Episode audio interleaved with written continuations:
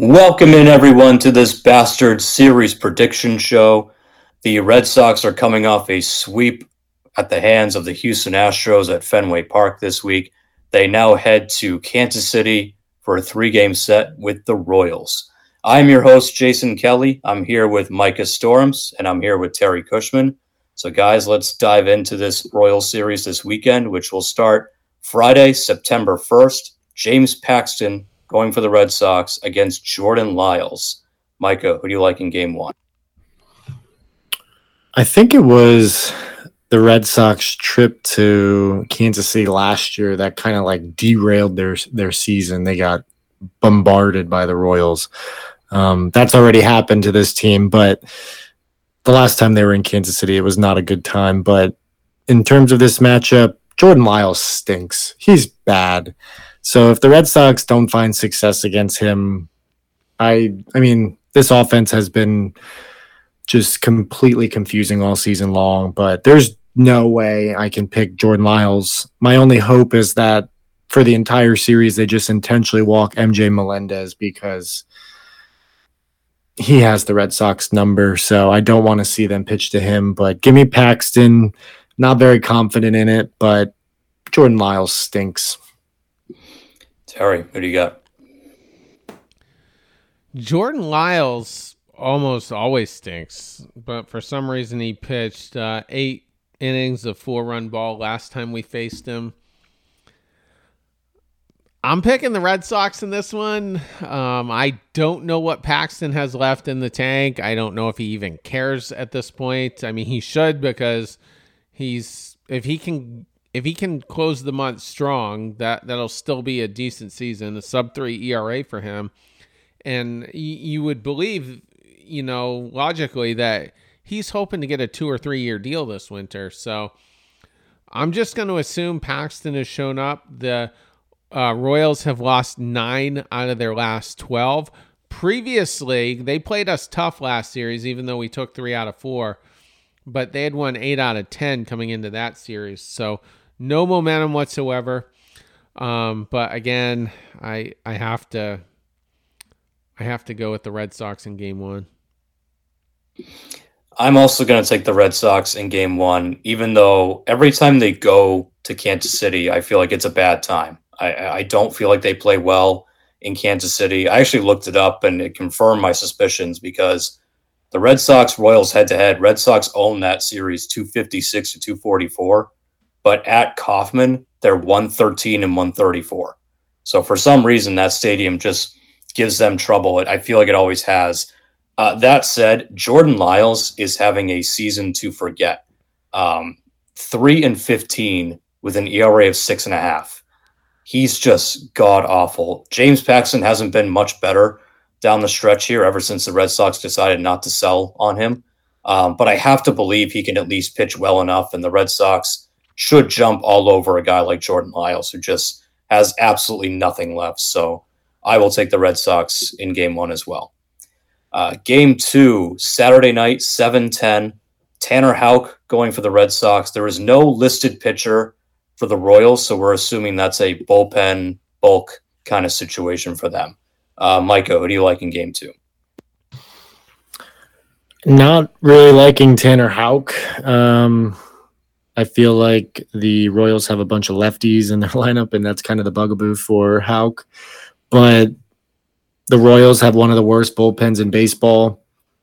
So if they're going to bullpen a game, I don't see how I can take them. I just have a feeling they're definitely not sweeping the Royals with how they've played.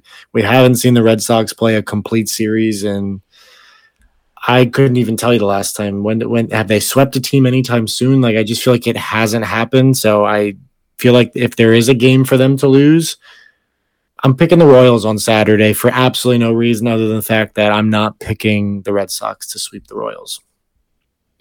Terry. Micah stole my thunder. Um, I just feel like the Red Sox have trouble finding their balance when they're facing other teams' bullpens, when it's a bullpen game. And how many times through the order will Houck last? It's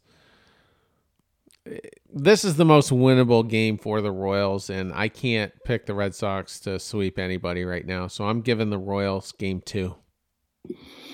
Yeah, not much to add. Um, I can't pick a sweep for this team right now, even against the lowly Royals, even against their lowly bullpen. Um, I don't trust Tanner Houck at the moment. Um, I just, he's going to go four innings. It's probably going to be a little bit sloppy. And who knows? The Red Sox offense could just decide to fall asleep that day. So um, I'll take the Royals in game two as well. So we will wrap with game three Sunday, or excuse me, uh, yeah, Sunday afternoon, two ten start. Chris Sale going for the Red Sox, and he's going up against Zack Greinke. Micah, what do you like in the finale? So you know what's going to happen in game one. Jordan Lyles is going to throw a gem, and the Red Sox are going to lose. And then in game two, Tanner Houck's going to throw an absolute gem, and the Red Sox are going to they're going to win game two. I feel like we do that a lot with our picks. But game three, boy, this would have been a pitching matchup back in twenty seventeen, twenty eighteen as well. I feel like these happen a lot with Sale. um, but Greinke's toast. Maybe Chris Sale's toast too.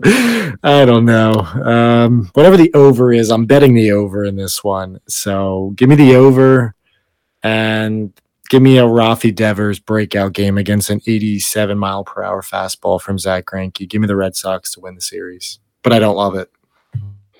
Terry, who do you got?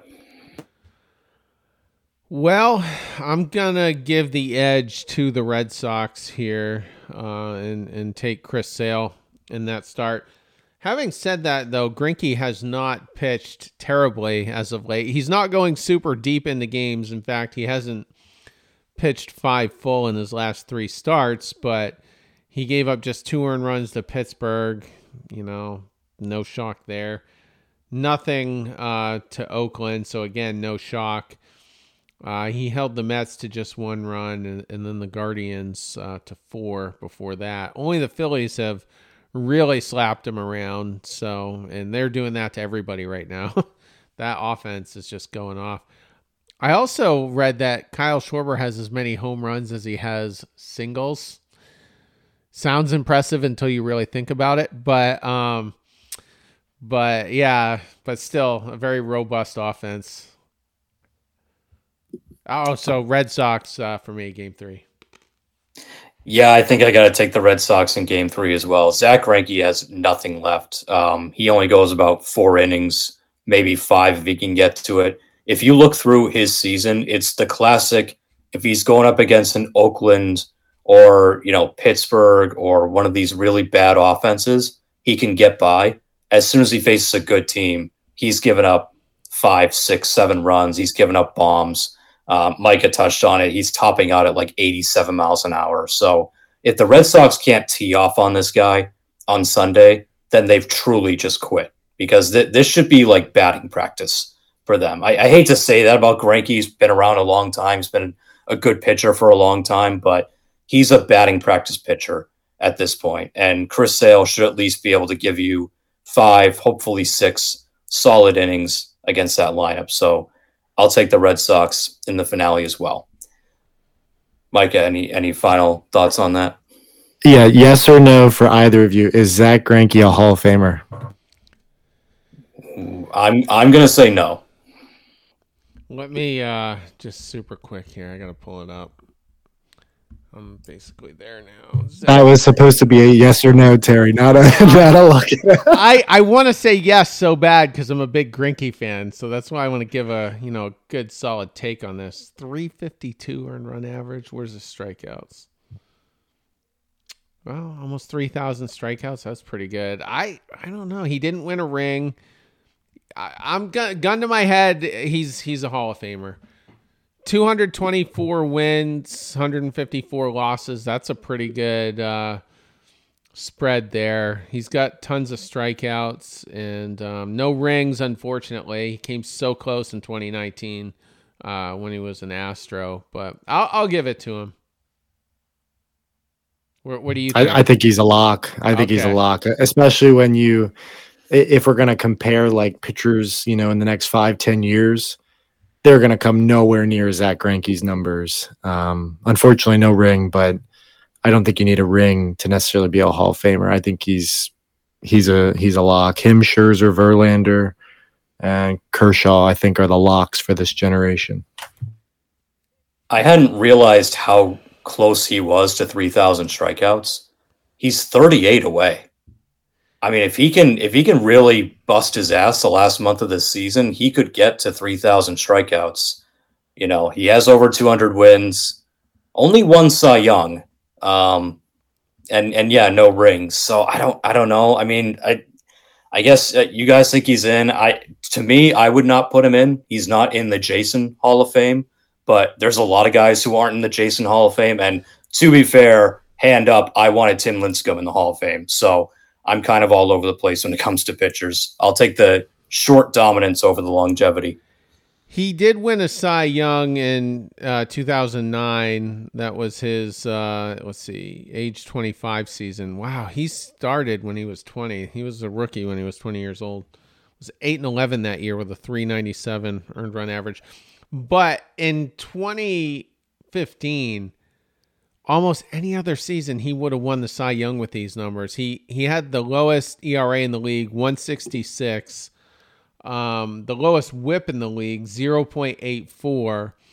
And he was nineteen and three, but he, he lost to his teammate, Clayton Kershaw, who was also off the charts and probably had tons more uh, strikeouts. And yeah, Greinke was, you know, just eight, eight point one strikeout per nine that year. So that's where Kershaw got him, but pitched two hundred twenty-two and two-thirds innings that same year. So he wins it any other year but that one, but his teammate was was psychotic. You said that was twenty fifteen, right? twenty fifteen, yeah, as a dog. Oh, yeah. He actually lost to Jake Arrieta. Oh, that was – oh, was it? Jake Arrieta won twenty-two games that year. Also oh. had an E R A under two with the Cubs. Yeah, he was filthy. Kershaw finished third. So that, that was, was my bad then. Those those three were all kind of, it was a really close race, but yeah, Arrieta he, took it. And he had a really good second half too, I remember. I thought that was uh, twenty sixteen, but I obviously botched it. But yeah, all right. I, I just, yeah. re- I remember Zinke, uh, Greinke being really good that year. Oh, he was nasty, and he had a lot of good years, but yeah, he's he's well past his prime now. So hopefully Sunday is is a nice uh, offensive explosion for, for the Red Sox, and hopefully they do take this series, but we'll see what happens. Uh, so we will wrap here. Uh, keep an eye out for our Bastards Roundtable episode that's coming out this weekend. We'll be talking about some of those weird D F As from the Angels and the Yankees and everything else going on around the league there. And then the weekend crew will have you guys on Monday morning. They will recap this Kansas City Royals series. So until then, everyone, take care.